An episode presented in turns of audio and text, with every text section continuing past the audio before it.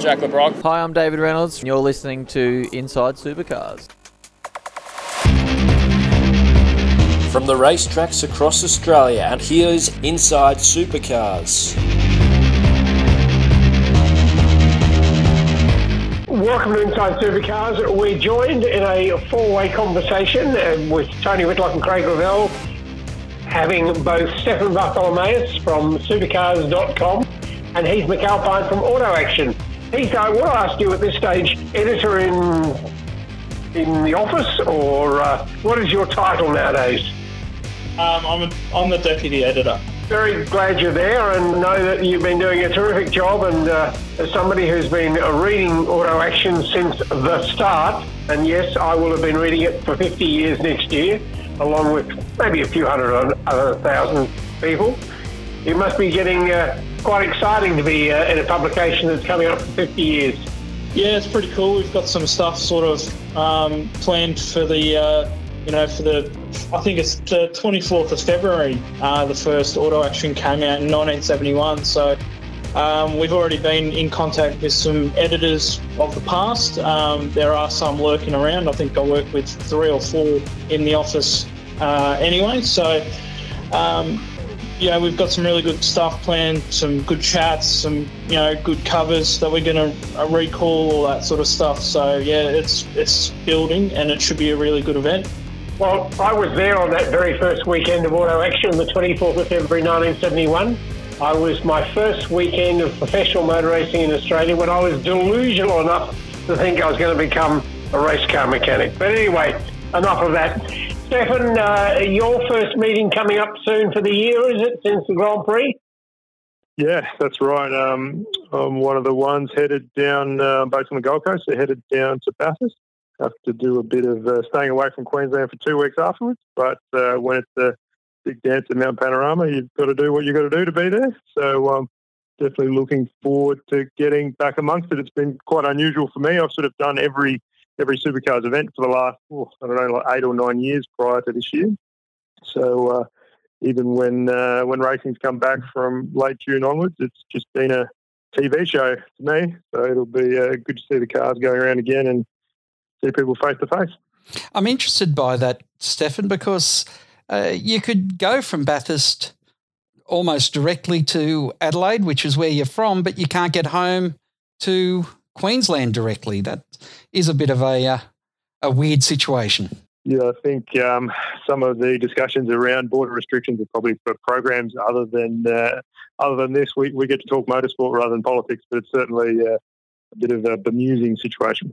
And uh, tell me, Stefan, uh, uh, following the racing as you have this year from a distance, I've got to say that um, from a team's point of view, that this would have to be one of the toughest championships to have won. Yeah, I think definitely um, for for the teams, like um, I think everyone feels for those guys, especially uh, the Melbourne-based crews. Um, with with families, uh, loved ones at home that they haven't seen for a couple of months. That's uh, an incredible level of dedication to to keeping the show on the road. I think the teams have uh, tried their best to maybe rotate a few people, and Tickford flew up um, some family to, to Brisbane after um, after Townsville, I think it was, to just try to keep keep everyone's spirits up. Um, but there's no doubt that um, it's been an unusual and difficult year for people involved in supercars, as it has for for many sports and many industries. Um, in terms of um, we, have had a lot of racing in a short period of time since uh, since it's come back in late June, and and Scotty McLaughlin was pretty open when he wrapped up the title at the Bend with saying that it's his greatest title ever. Um, I think it was good that he was on the front foot with that because I guess a few few months ago or, or through the year, it's been a bit of a narrative in, in a lot of sports of like how genuine are our champions, our premiers, uh, our winners going to be this year. But um, I think they've certainly done enough racing to uh, declare it a well, well and truly worthy championship and worthy champion. And I think for Scotty, it was particularly sweet because he'd sort of he'd come back from last year when there was a lot said about him and, and the team and, and the way they went about some things in the back half of the year and, and the whole Mustang parity debate that he was kind of the uh, copped a bit of sticks for all of that. So I think to to come out this year and win in these circumstances with a car that's uh, uh, certainly a lot different than it rolled out technically from the start of 2019. I think that was part of the reason why it was so satisfying for him. Heath, have you noticed any common theme amongst uh, all the many thousands of words, tens of thousands of words written about the championship? Have you seen any anything that's recurring about uh, this year's uh, series?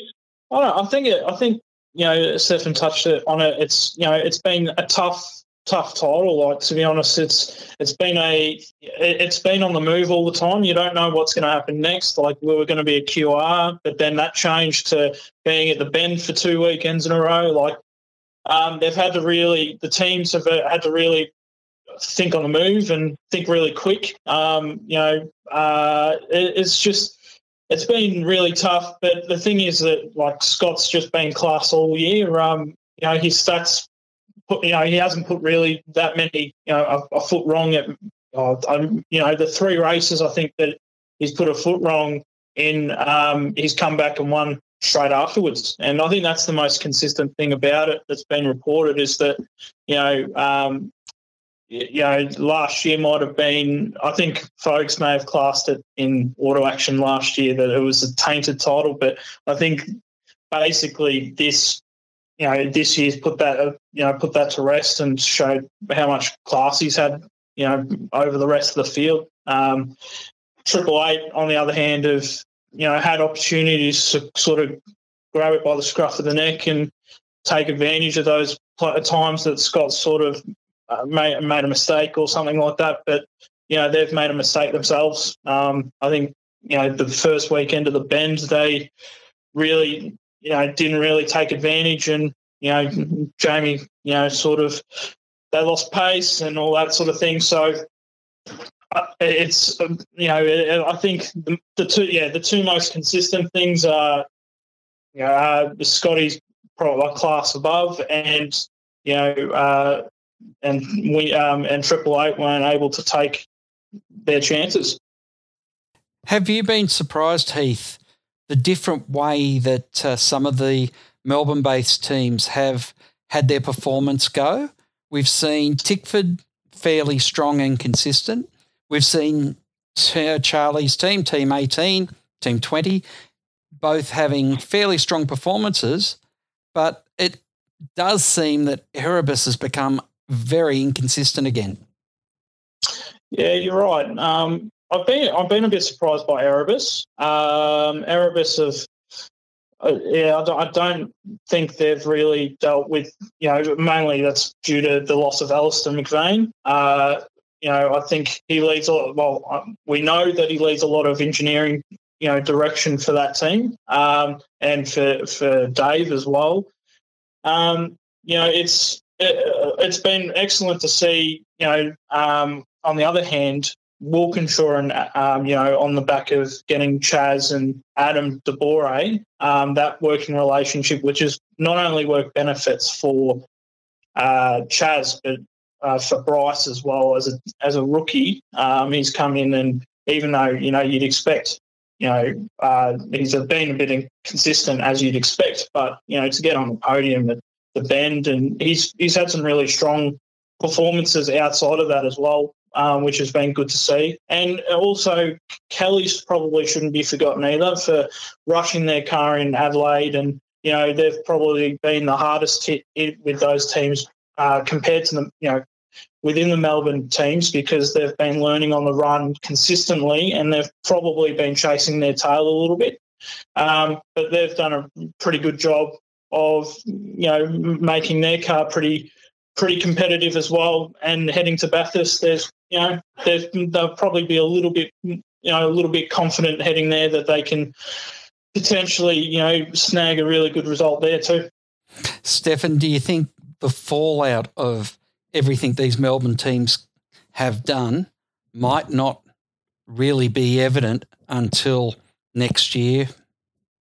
Yeah, well, everyone gets to take a big, uh, deep breath once we get through Bathurst and uh, those guys get to, guys and girls get to go home. But um, yeah, then we've got to think about how, next year rolls out, and there's so much unknown as to what uh, what the world at large is going to look like, and, and our world here in Australia with borders and crowds and, and all that sort of stuff. So, yeah, I think we've got to uh, got to play through the last the last innings here and worry about next year a bit later. One of the interesting developments, of course, is the number of times that uh, we've seen changes made this year that have worked well. I mean, the back to back has obviously enabled the series to happen um, and get the 10 race meetings out of the way. Um, but also um, things like the, the shorter, no refueling, um, two day meetings.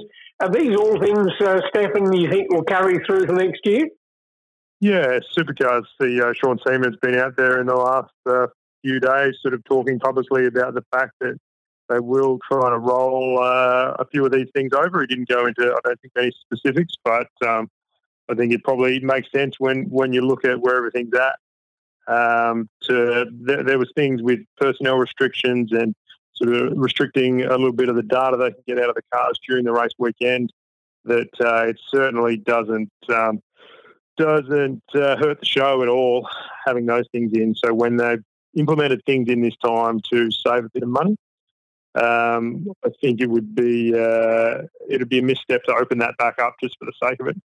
Next year is um, perhaps going to be a little bit of a sort of gap year anyway, with um, one more season before Gen three. The new technical rules come in in 2022, where we might see some some fresh hardware and things like that. So I think on the on the sporting rules side, with things like the race formats having the three sprint races with no refueling. You would hope that refueling would come back for for a couple of events.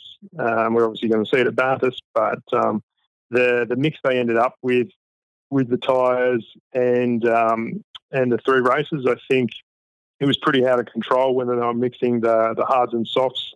We saw a lot of debate about that and some questions on the legitimacy of race wins and things when when a couple of cars were running uh, two sets of soft tyres in a race and other people were running two sets of hards and things like that. But um, where they ended up with five sets of just the softs and you had to sort of manage those through three races, I think has produced produced some really good motor racing. So, um, yeah, I think uh, you'd want to uh, take as many of those things across in the next year as you can. Heath, your feelings about the uh, formats from uh, used this year?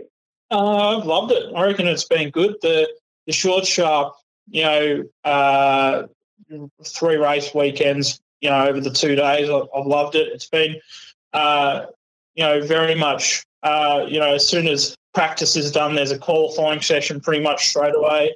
There's then a race following that, and then you've got, you know, it's so quick. Uh, you know, I, I, agree with Stefan that you need to, you know, mix it up a little bit. Like, I, I, you you couldn't run it at say Adelaide, I don't think, or you know, um, if Bathurst is going to be opening around like it's pr- proposed, it could be um, like that. But you know, something like a Winton or you know those sort of circuits in between, like Hidden Valley as well. Like it, I think it works beautifully. Um, but yeah, I've, I've, loved it. The racing's been really good. Um, you know, consistently. Uh, there's been some different winners. There's been a bit of variety um, it's been yeah, it's been really good. Um, it's been excellent. Heath, one thing that really affects racing is the application of the rules on the racetrack, and that's been something I think Craig Baird has been able to bring consistency and I always work on the feeling if everyone's complaining or no one's saying anything, you're probably doing your uh, job properly because it seems then like you're getting it right across the board. And I think that has been important too, that the, the application of the rules has been adjudicated in a way that has then promoted good racing. Yeah, I think so. I totally agree. And, you know, even though there's been short, sharp races, there's not been, you know, desperation. There's not been some, you know, there's probably, there hasn't been as many mega shunts that you know, I, I you know, you usually see in sh- short, you know, uh, short races. It's it's been, you know, it's, the racing's been fantastic, and yeah, Beardo's. To be honest, I mean, it's it, there hasn't been that many incidents really. Um, to be honest, uh, it, you know, every time there has been an incident, Beardo's had to adjudicate it. I think he's done a really great job in uh, handling it. Um, they've, as you say, Craig, they've been uh, he's been pretty consistent um, across the board. Oh, you'd have to think that uh, maybe a reflection by some drivers on the uh, lack of parts, maybe in the truck and the, the closeness of the season, meaning that no time to go and repair. It's got to play some part. There, don't you agree, Stefan? I don't know. I think um, I think these drivers, once they get the helmet on and they're uh, they're going door to door, there's not uh, not too much goes through the head other than uh, I've got to beat this uh, beat this bloke to the apex of the next corner. So um, yeah, I think uh, like Heath was sort of saying, we've seen a good good mix of uh, hard racing and, and not too many not too many penalties. Um, we've had the occasional time where the aero wash still seems to be a bit of a problem, um, not being able to quite get close enough. And if, if, you do get there, you can sort of follow for one or two laps, and then front tyres start to overheat. So hopefully, in the coming years, when they roll a bit of downforce off the cars again, um, that'll improve. But um, all in all, I think we've seen more good, hard, close door-to-door racing with this format this year than we've had, especially on the Sundays with that the old 200 kilometre fuel drop race where there was so much strategy in where you put the car on the track and how much fuel you took at each stop, which was strategically quite interesting, but it didn't quite have that, uh, yeah, that wheel to wheel battling that um, really the categories categories known for. So I think it's been a good year for that. And like Heath was saying, I think Berto's done a pretty good job. There's probably the one thing that stood out as controversial.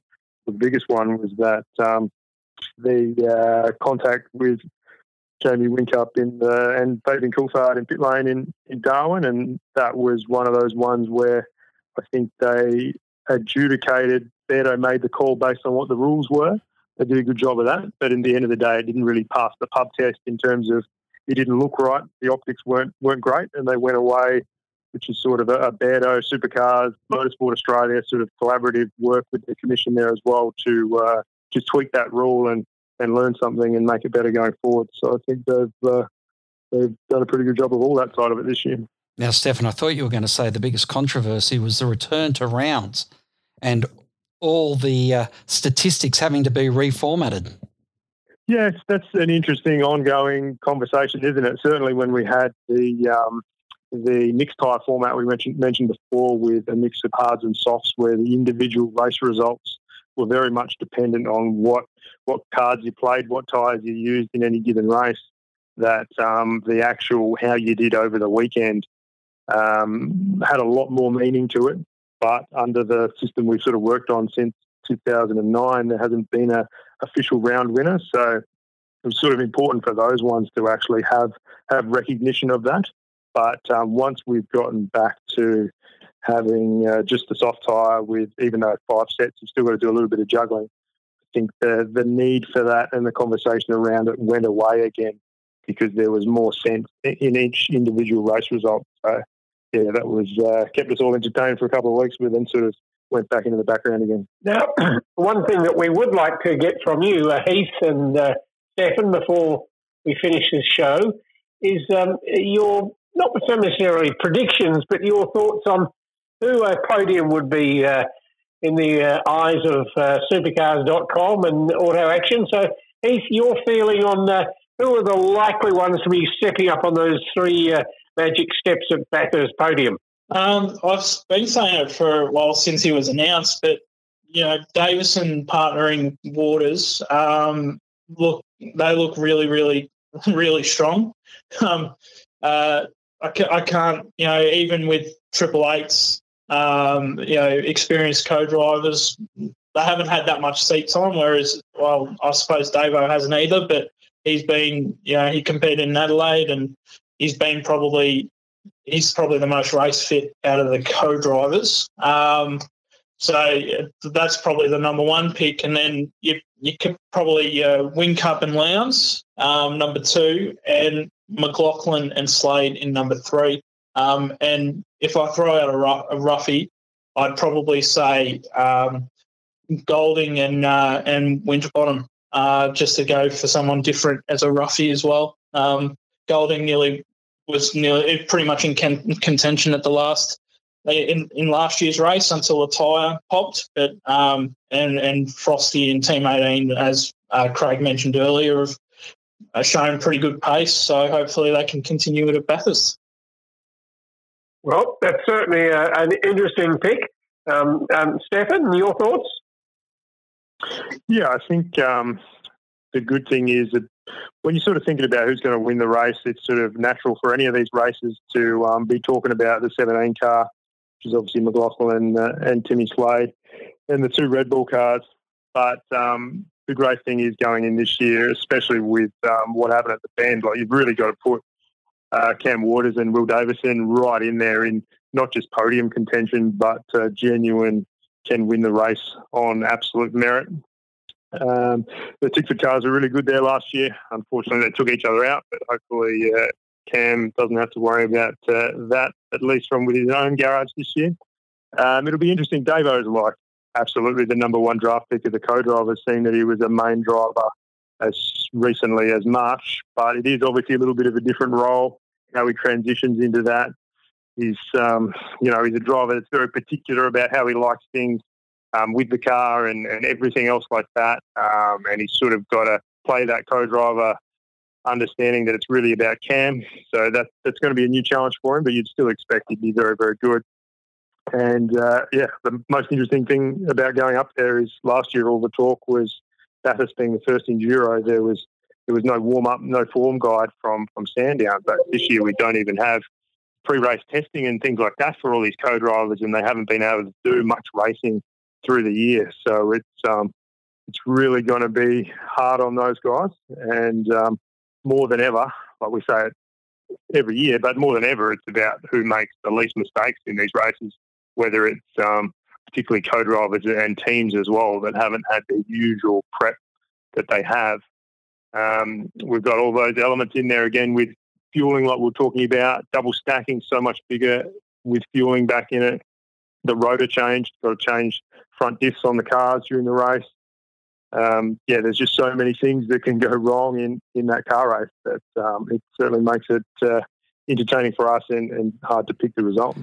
And Stefan and also Heath, what is going to make it even harder is the fact that the new safety car procedure is going to mean that anyone that might have had a bit of trouble, uh, particularly in that late part of the race, can potentially still be, you know, on the back of the field on the leader's lap. And that's something that, yeah, you can catch your lap up sometimes in the in the first if you go down in the first 50 laps, but in the last 50 laps, it's very hard to get a lap back. And this new safety car procedure could really um, keep more uh, winners up in the frame.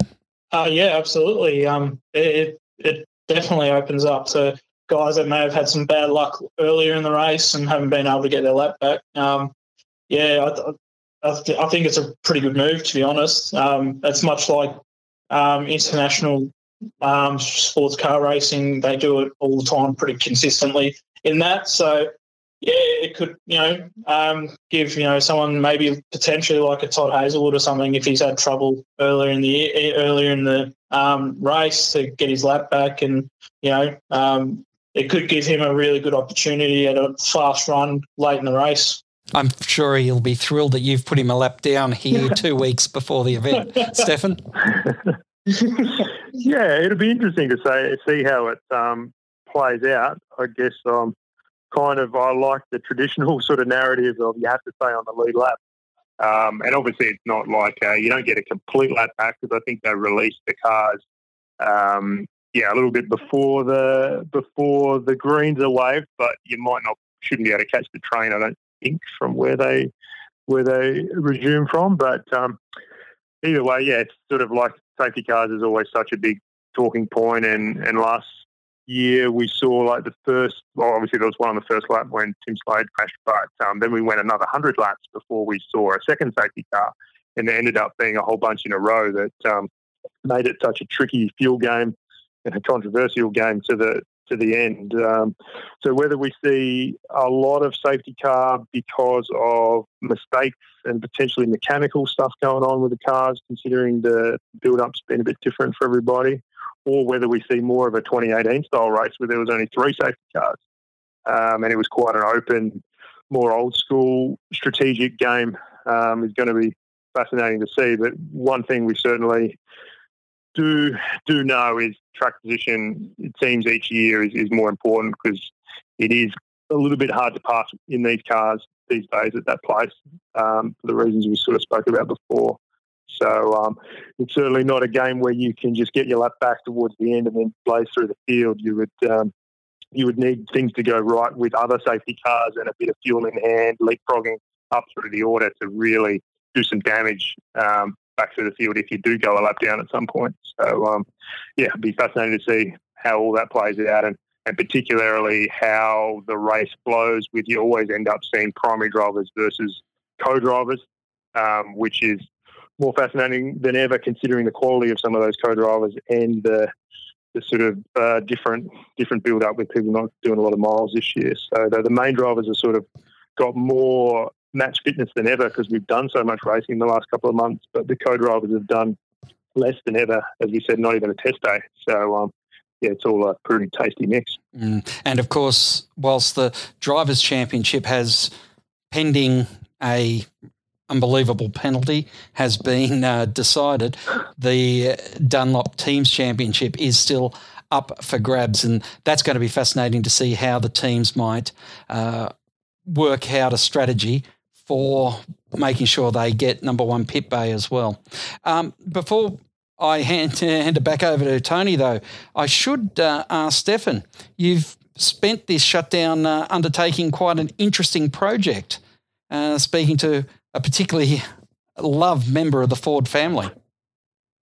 Yeah, it's been uh, been a different year, and um, it's been great to work with Glenn Seaton and uh, the guys at V8 Sleuth on uh, producing a Glenn Seaton book and autobiography. So I've been working closely with Glenn up here on that, um, and uh, you can pre-order it at the V8 Sleuth bookshop, and it'll be out in the next couple of months. So um, yeah, even somebody like me who followed his career certainly in the V8 era quite closely, uh, it's sort of amazing how almost how little you know about these people until you really get to deep dive and, and go through it with them. So there's a lot. Uh, there's a lot in there. He's got a very interesting story, obviously, from building his own team up and those early days struggling with the Sierras to then uh, really hitting the ground running in the V8 era from '93, and then having to rebuild again after the the cigarette money with Peter Jackson was was outlawed, and then ultimately selling the team on to to ProDrive after some years under the FTR banner, and uh, and so on from there. So um, he's as, you guys know, anyone who's dealt with him, he's he's quite a insightful, deep thinking kind of kind of bloke. He's a little bit different from uh, your sort of typical race car driver, and that experience that he's had running his own team, engineering his own cars, as well as driving them bloody well um, I think makes for quite an interesting story. So it's been really great to, to work on that, and hopefully people enjoy reading. And whilst we're getting free plugs out the way, the Bathurst edition of Auto Action is on sale on Thursday. Yeah, we've just finished this. It's 72 pages of um, Bathurst goodness, if I can call it that. Um, we we've got the Larkometer back with um, Mark Larkham picking his um, entries that are going to do well in the uh, well, he thinks are going to do well in the Bathurst 1000. Uh, we've got a the second part of the Alan Grice Living Legends that Fogs has completed, uh, which focus has a focus on the uh, breakthrough 1990 HRT uh, win at Bathurst with Win Percy. there's a seeing it's the last uh, Bathurst for Holden as a manufacturer. That we've spoken to some luminaries of Holden from the past that um, have supplied have uh, spoken about um, anecdotes they've had. Um, some of these people include John Crennan and um, Roland Dane, Garth Tander, um, you know Ray Borrett, some of those guys, um, which is good, um, quite interesting. And we also have a little feature on uh, 40 Years of the Rock as well. So plus all the news and all, all the regular stuff that's in there as well. So it's pretty jam packed. Well, we'll certainly be looking for that on the uh, newsstands this Thursday. Is that correct, uh, Heath? Yes, yes, this Thursday and an online Wednesday night. Wonderful. We'll certainly go and grab that uh, as soon as it arrives.